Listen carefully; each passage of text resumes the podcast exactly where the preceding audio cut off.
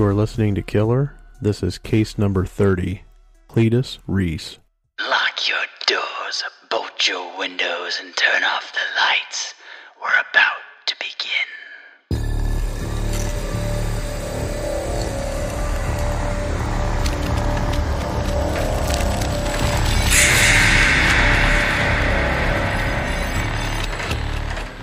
A decrepit farmhouse on the 200-acre plot was home to Cletus Reese, a native son of central Ohio.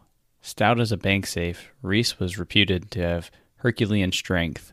They say he would pull cattle by wrestling the critters to the ground, then sawing off their horns as they squirmed beneath his mass.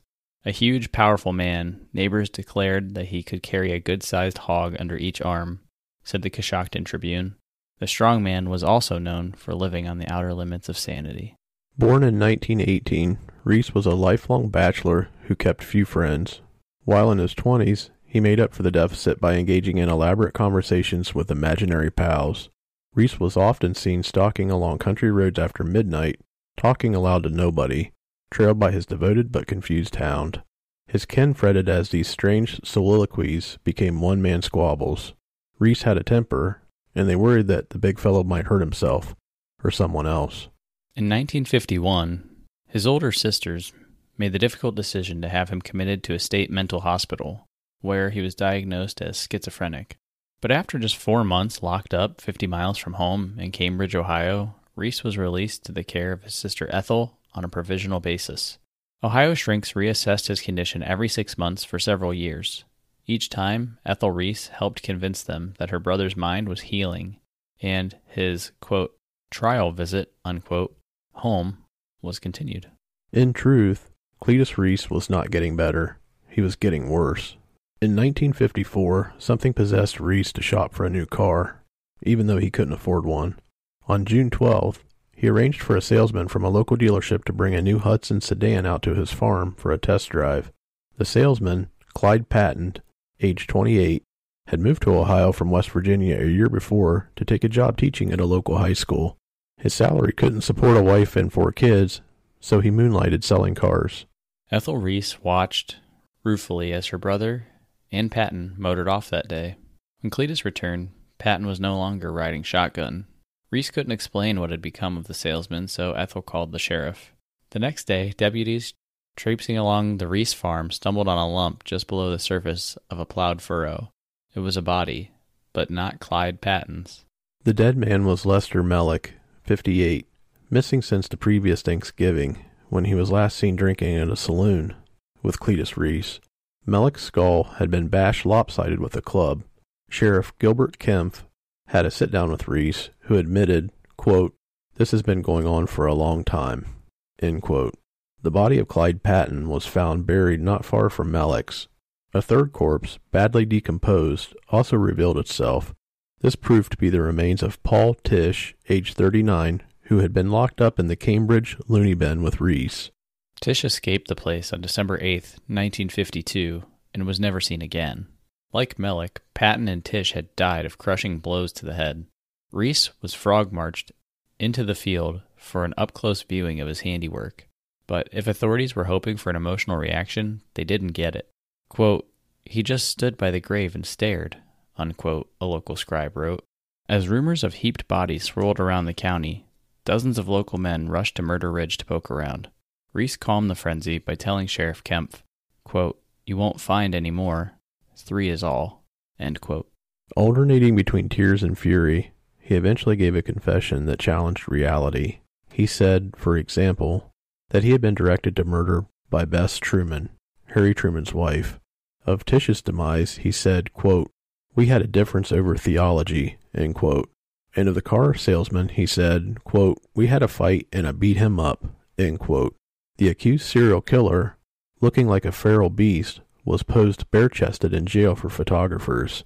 He was charged with first-degree murder. But it was obvious that Reese should have never been released from the state hospital. One evaluation of his bent mind said Reese, quote, had a tendency to be violent at times, and at intervals he believed he was an FBI agent or police officer, end quote. Whether he goes to prison, a mental institution, or to the electric chair, read the Coshocton paper, Cletus Reese must be put away.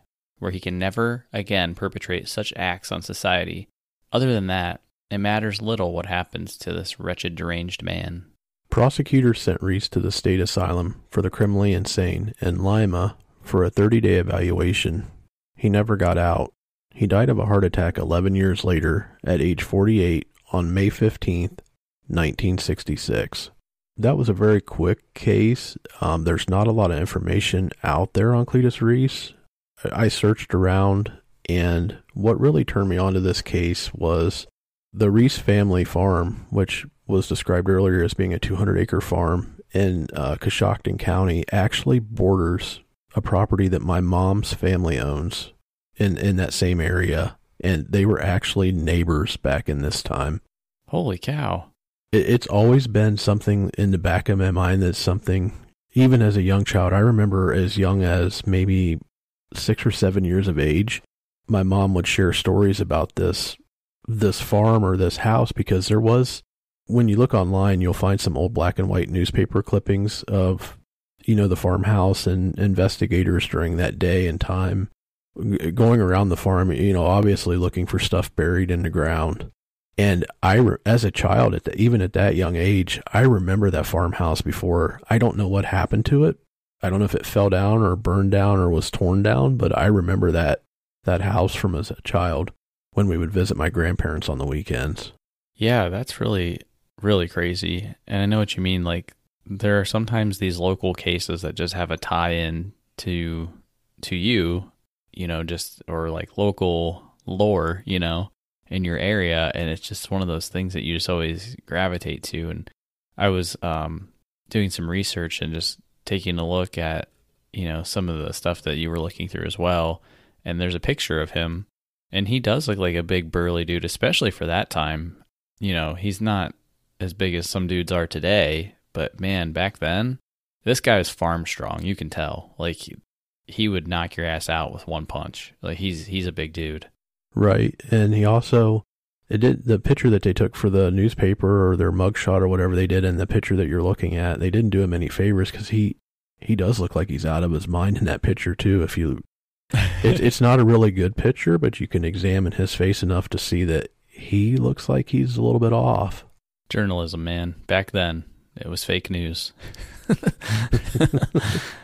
We were actually just chatting about that the other day, how news doesn't seem to be newsy anymore. It's more clickbaity type stuff in a lot of cases, and it can be frustrating. But I mean, honestly, I think most of the problem is the curtain has been pulled back a little bit on some of the tactics and things that have gone on in journalism for decades, and people are just now getting wise to that. And it goes on every side of the aisle, no matter which side you're on. So this isn't a political rant on a certain group of people. This is more of a narrative on the whole, because I find it in all cases, not just any single one case of the news. Back to Cletus and Murder Ridge, I'm looking at these photos here, and it's so odd because, I mean, they're so grainy and black and white from the time. And, you know, there's a photo of people lifting bodies out of a hole in the ground, and it just, it reminds me of, like, Texas Chainsaw Massacre. Like, that's the vibe you get when you start looking through these photos. And that's actually the vibe that I had as I got a little bit older and watched those scary movies, was I always would think back to this place. And, you know, it was, some of the stories my mom told me about the place was pretty crazy, and not that she's a bad mom or anything and just telling scary stories to her young children, but actually she had said that when she was a younger child, a lot of this stuff happened in the late 50s, early 60s, and she would have been a child of the same age or roughly the same age at that time when she was telling me this story. And she said there was actually one time where my grandfather actually had to, you know, run him away from their property because there was a dirt road between the two properties. And, you know, stories that were recounted by witnesses of Cletus where he would walk the roads and talk to himself in the middle of the night. I almost 99% can confirm that happened because my grandfather had to run him away. At that time, my mom, she would have been the fourth of 9 children.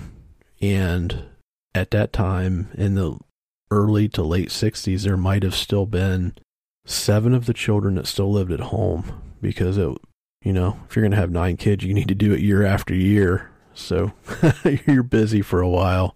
But there were a lot of young children at the house. And my grandfather, he was a dirt poor West Virginia coal miner where they had moved up here to Ohio to start over. And he was very protective of his family. You know, that was his most prized possession at that time. So he wasn't afraid to grab the shotgun and run people out of the neighborhood, so to speak. Yeah, and it seems like Murder Ridge, it's one of those places that has a nickname, you know, and so it has a little bit of that mystique. If you just search the name and you start looking around for Murder Ridge, there's a website out here, OhioExploration.com, and on it, they have, you know, it's kind of like one of those like haunted location, you know, for your local area kind of thing where it's like, check out these haunted places. But what they say about Murder Ridge, which is kind of interesting, is it's now a stripped ravine that was extensively mined. The ridge was once a home to a few families. One was the Reese family. According to local legend, the Reese's only son Cletus would kill travelers along Route 26 whose vehicles would break down. He used his tow truck to bring their cars back to his garage where he would kill the travelers. Cletus would store their bodies in the farmhouse and would later eat their remains. He would disassemble the victims' cars and sell them for parts. Cletus was caught once. He began selling whole cars. He admitted to 3 murders and was sentenced to life at Lima State Hospital. Documentation shows that he never had eaten his victims' remains, and his victims are said to haunt the ridge where their remains were discovered in shallow graves. So that was a little interesting piece there where they suggest cannibalism. I don't know why all serial killers are rumored to be cannibals, it seems like, in a lot of cases. Yeah, maybe this guy was eating people. That's why he was so big, getting all that extra protein. But yeah, some of that's a lot of fiction injected into that story. You know, they claimed that he was eating people, but then, you know, they came back and say, no, that's not true. But one correction to that story, and I don't know how long ago that was posted. It's actually Route 36 in Coshocton County. That's like the main artery between all those small towns and in the city of Coshocton. So, not to get too overly nerdy there. Yeah, it's one of those weirdo haunted websites, so who knows how factual some of that stuff is. It's definitely interesting just reading some of that stuff, that local legends, you know, how those stories spin up and then turn into something really strange. Yeah, it's one of those things that, especially around Halloween time, I think there's some accounts of, you know, local teenagers always, you know, go up to that area because it's so spooky and all the stories that were told in the past. And it seems like every Ohio county has one of those stories. The county where I was, you know, born and raised, there was a fictional place known as Panther's Hollow, where if you go on a certain night, I think it's like during a full moon, you can see red eyes in the woods or in the, you know, heavily wooded areas and spooky places. I live very close to where Shawshank Redemption was filmed at the Richland County Reformatory. The old reformatory is still there, and they host ghost hunting trips and overnight stays. So there's lots of that stuff in Ohio. Yeah, absolutely. Yeah, it's extremely, it's just fascinating how these stories just turn into something and get a life of their own just based off of like things, especially from back then where, like, you know, it was all word of mouth. And we were just talking about journalism, you know, no matter how factual those stories were, people would twist them and then just spread them. And then by the time, you know, that game of telephone, if you will, you know, you tell one person something, then the story adjusts and twists. And by the time it gets to the 100th person, it's just not even the same story anymore. It's scary to think, though, that someone like that out in the country exists. I mean, it is very Texas Chainsaw where, you know, they even basically the rumor of that story that I read is basically like some of the plot to some of those kind of movies where, oh, these cars break down. No, let me bring you to my place. So like House of Wax, where it was like that. They bring you in and do horrible things to you. I've not watched House of Wax. Yeah, there was a reboot not too long ago. It was okay. It's not great. But in House of Wax, essentially, they like basically take people and torture them. And then while they're still alive, they turn them into like real life wax people, like wax, you know, museum statue kind of thing. Sorry, I'm like not coming up with the right words, but like statues made out of wax. And in that case, they would like take travelers. They had like a garage and they would like put you up in their house and then suddenly you're in deep shit. And then they try and like skin you alive and make you into a wax statue. Ooh. And then they had like a whole wax museum of all these bodies. Very bizarre movie. Yeah, I like the ones that are really bizarre, though. I might have to definitely check that out. But before we get too far away from this case, there was one other interesting point that I wanted to mention on the Cletus Reese case was in 1945, I believe he would have been 27, 28 at the time. He was actually elected as a peace officer of a small community in that area. So I don't know that he had started losing his mind until, you know, later on, or he was just elected as a peace officer due to his sheer size and people were scared of him. I found that kind of interesting.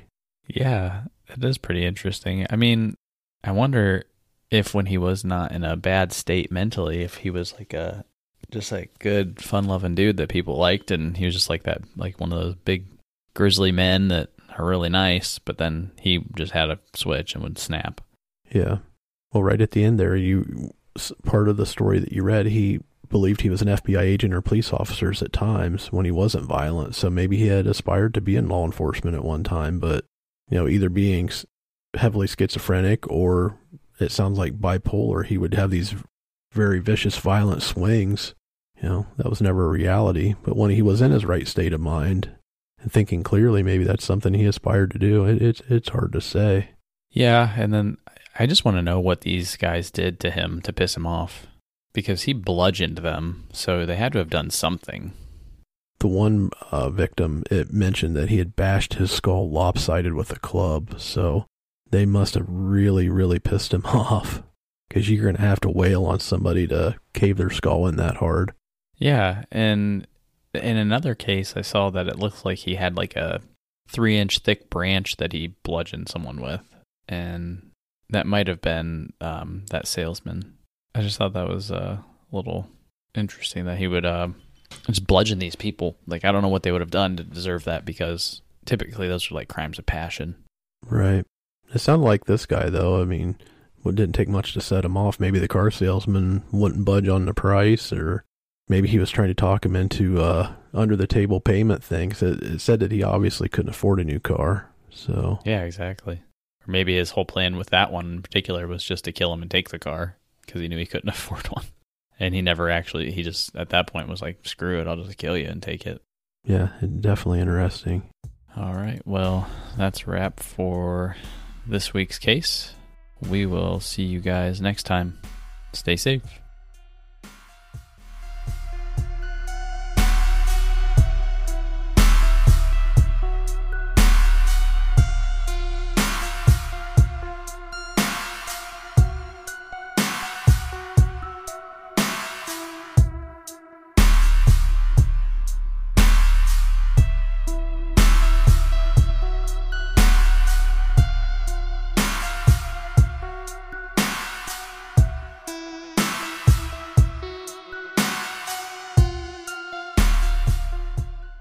All right, welcome to the Killer Podcast, Quarantine Edition, post-show. So, I see a note in here, in our show notes. You have quarantine lifting. What does this mean? I'm now intrigued. Well, like Ohio, like several other states, we're starting to lift their quarantine ban on, you know, social gatherings. There's still a lot of limitations on what you can do. It seems like Ohio started out strong with this. The whole COVID-19 response and quarantine and steps taken to try to protect everyone. But I don't know if the governor now is under a ton of pressure. Well, he obviously is under a ton of pressure to open the state back up because of, you know, the economy is really taking a hit. People are out of jobs. People are just tired of being at home. He's having to balance safety between people's wants or needs too, I think. Yeah, there's well, first I want to say, when I saw your note in here that says quarantine lifting, I thought you were going to tell me you've been lifting weights, not quarantine ban lift. No. But no, I was watching the news last night as I fell asleep, the local news here in Ohio, and it looks like we're at 16% unemployment right now, which is huge. And we definitely need to get back to moving things around. And the thing I'm having a problem with is, and you guys, I mean, correct us if we're wrong, but I find it awfully coincidental that from a federal government level that the CDC seems to change their stance on the virus depending on the motivations of the administration. Meaning this, when it first started, it was no big deal. Don't worry about it. Then they wanted us to stay home. Suddenly you could contract the virus off of surfaces, and there was a big thing, like it lives on cardboard boxes, it lives on stainless steel for so long. Wash your hands, wash your hands, wash your hands. And then suddenly they want us back out into the open again to reopen the economy, and the CDC now says, you cannot contract this virus from surface and touching things. Well, which is it? Because it always conveniently fits in your narrative for whatever you're trying to get people to do. And that's what I really cannot stand. Like, that's the kind of misinformation that I think is very, very irresponsible. Because you could say, well, it's the CDC, you know, they're learning new things. Sure, but it always seems to coincide with some agenda, and I just don't trust them, to be completely honest with you. And I'm not one of those, like, government conspiracy theorist kind of people. Each administration, any party, they're going to do what they're going to do, and that's fine. But when you have a health and safety organization like the CDC, there should be no bureaucracy in it. The information should be factual. It should be straight and to the point. So I don't know what to believe. Can I pick this up from a surface? Can I not pick it up from a surface? Why are you telling me I can, and you want me to stay home, and then I can't, and now I can go out? It just makes no sense. Like, the information is just so all over the place. Yeah, it really is. And I don't know. I may buy into the conspiracy theory side of things a little bit more than some people, or for even you especially. I don't know. I think the virus has been around longer than we know. I mean, it's already been communicated to us that it was in the U.S., and we know that some of the early cases, I think that they've done some antibody testing on individuals that have had it, and they can actually pinpoint the time when they were infected based on those tests, and it goes back all the way to January. I've heard November. In the United States, in November, people have had it. And the interesting thing, and I'm not saying that I've had COVID-19, but I was very, very ill the end of January, early February, like so much that even at that time, I was pretty much working from home full time. I literally was bedridden for maybe 2-3 days, like not getting out of bed other than to go to the, you know, take care of restroom visit or get something to drink. My wife she was actually bringing me, you know, stuff to drink and a little bit of food here and there. It was crazy. And I went to the emergency room, and at that time they tested me and said, well, you have flu type A. I'm like, okay, that explains it, but I've had the flu before and I've never felt that terrible ever. So now that they're doing this antibody testing, I'm actually going to go and have one done. I think you can have it done. They're doing it very cheap because I think they're wanting to try to get an accurate count of how many people have actually been infected. So I'm going to do it and see if I actually had it back in January. I think a lot of people share that story that you share. I also had a really bizarre illness in February where I've never been that sick. And it wasn't flu sick, though. That's what was weird for me. Like, I had body aches, but it wasn't like I've had the flu and it's knocked me on my ass where you can't get out of bed. You can't really eat or drink much. This was like a lingering illness. It wouldn't go away. And what was really bizarre is it coincided with a neck injury I had where I was warming up to work out one morning, and I was doing an overhead press of my shoulders, and I just lifted up. And when I lifted up, I felt a twinge in my neck. It just grabbed in my trap, and I felt it, and it hurt like hell. And so then I was taking it easy, and I stopped working out, and then I got sick. Not too long after that, like just a couple of days later. Following that, when I was sleeping, I couldn't lift my head off my pillow. It felt like it weighed 800 pounds. My body just ached. Then I suddenly got this chest thing and a cough that wouldn't go away. And it was just like, and it was really bizarre because like I felt like not myself at all. And I felt like I was like living in a shell of my body, and I couldn't do things. I couldn't do anything. I didn't want to do anything. And I was so tired all the time. And I work from home too. So I literally just sit on my ass all day. There's no reason, you know, that I should be as tired as I was, even being sick. And it was just like something that I just couldn't shake. And it lasted weeks and weeks to the point where I went to the doctor for it. I don't go to the doctor for anything. I just don't think I need to. You know, typically I just let sicknesses run their course. I barely even take medicine for them because it's usually pointless anyway. And I usually just try and eat healthier or take some vitamins and supplements to help. But I don't really take like traditional medicine and things like that because typically it's just symptom masking and it doesn't really do you any good. And I could never shake it. And so I always wondered, after starting hearing some of these things, I met like probably 75% of the symptoms of the virus. But knowing that a lot of people, it seems to impact them differently, it's not all consistent.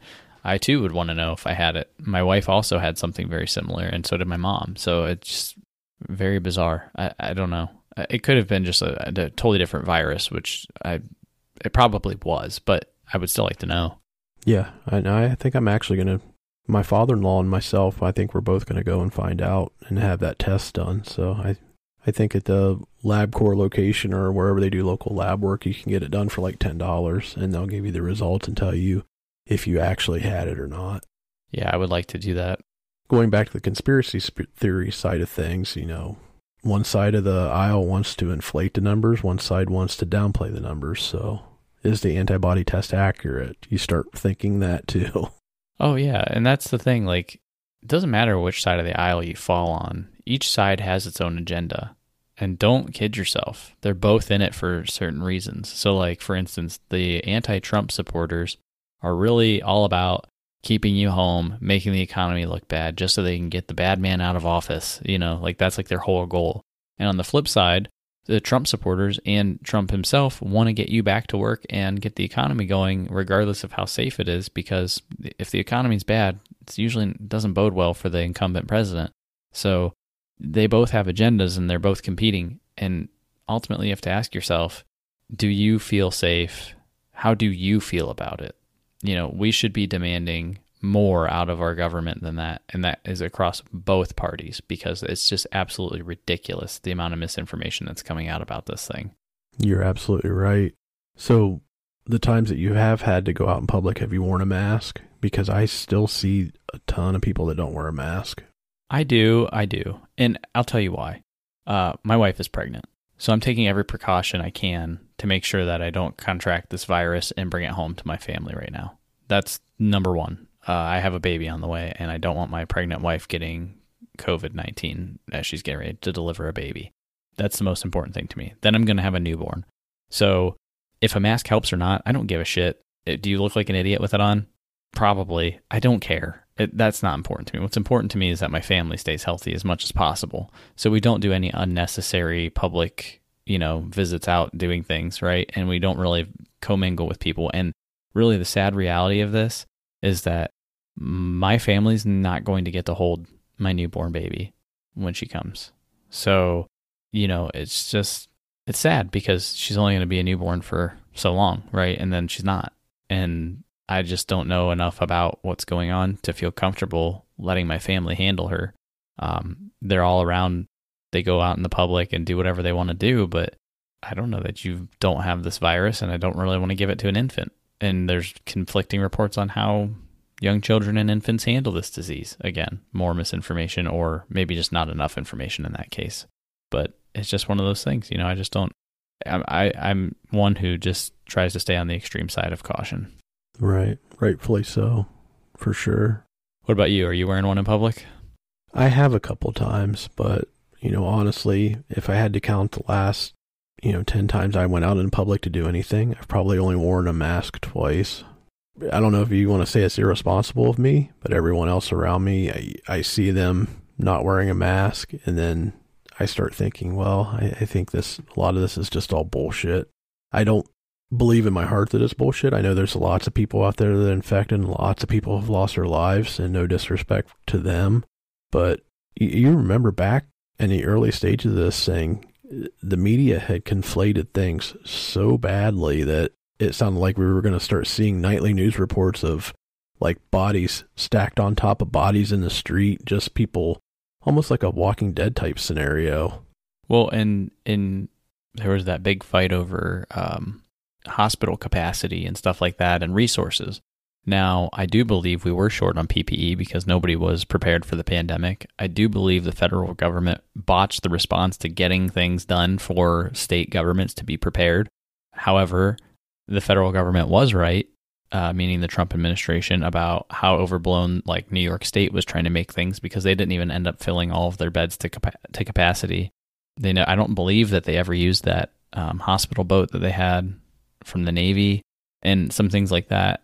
But on the flip side of this, like how much did the social distancing and lockdowns help, you know, with these numbers that make people now go, see, it was no big deal, it was nothing. But really it was because we all stayed inside for, you know, a month. Like, right.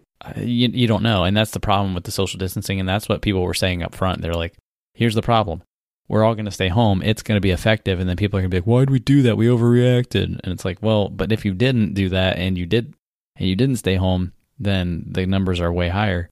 So it's very hard to tell, you know, did it work or not? I would say most likely, since we never got to the catastrophic levels. However, were the catastrophic levels and estimates super high to begin with?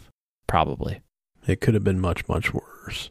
And one last thing I wanted to mention on the way the governor of Ohio has handled things. Like I said, I think he came out of the gate strong, but now he's kind of wishy-washy on everything. You know, you can go to restaurants and bars, but you still have to administer your social distancing, you know, stay at your table. If you have a drink in your hand, you're not allowed to stand up.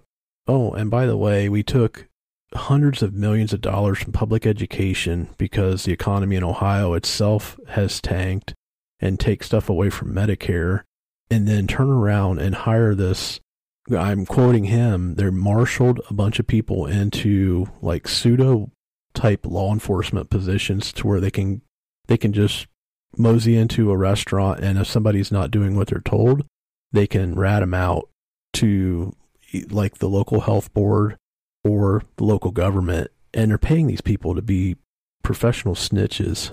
It's not these businesses' responsibility to make sure that your customers stay 6 feet apart. It's just not. It's not at all.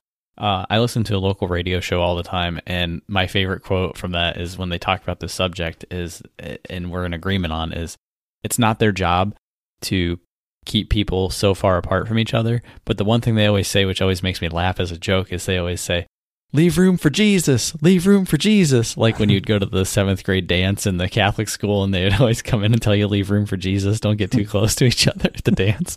That just always makes me laugh.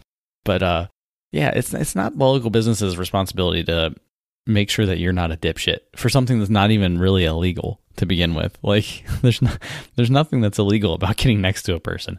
And I would argue, if you're already going to this place, you don't give a fuck about being close to people because you just don't care. You're just going to go out anyway. You can go about your day. You're one of the people who just doesn't give two shits about coronavirus. You're like, fuck it, I'm just going to go have a good time and live my best life, you know? Right. So whatever. If these people want to go hang out together, and free will, man. Free will. Like the government is not responsible, and the businesses are not responsible for making sure that you do those things. Now, on the flip side, if I'm out in public at like a grocery store and you want to start getting too close to me, I need to go to the grocery store. I need to get food. If you want to start encroaching in my space and I get a little pissy about it, I think you have a little bit of an argument there. But if you're going to the bars and restaurants that are not, we were told they were not essential at the time, you have no leg to stand on. If these people want to get close together, whatever. You can't shame bar owners and stuff. You can't have people coming in and tattling on you and reporting you. These people fucking just lost 2 months of income because the state wanted to shut you down. Like you cannot just go around and be a dick about it now. It's not fair. Yep. I think it's overstepping bounds for sure. Well, yeah, absolutely. I mean, and again, and I don't mean to get a little bit political here, but both sides of the aisle, they just, it's so hypocritical because the Republican side usually says smaller government, smaller government. Well, no, now let's just add more people so that we can go in and enforce these tattletale rules. Like, it's just, where's this hypocrisy end? Like, it's always, they don't have your best interest in mind. Just remember that. No party does. So quit being tribalistic. It's just stupid. It's a waste of your fucking time. It really is. Yeah. Take care of yourself and go about your business. Yeah, and your family, and hang out with your neighbors and enjoy them instead of being worried about what fucking side of the aisle you're on. I mean, quit dividing each other. It's just, you're playing right into their hand, you know, every time. Playing right into the hand. The more they can divide you and force you apart, and the more hyper-partisan they can make you, the better it is for them. It's all about power grab and money. It's always been, and it always will be. and they don't give two shits about us. So why are you spending so much time letting politics get people pissy? Yeah. Take it way too serious and let it affect your temper. That's for sure. Hey, there is one, before we jump off here, there is one candidate for president that I think brings a little bit of peace and joy to the world. I don't think he gets enough credit, and that's Vermin Supreme.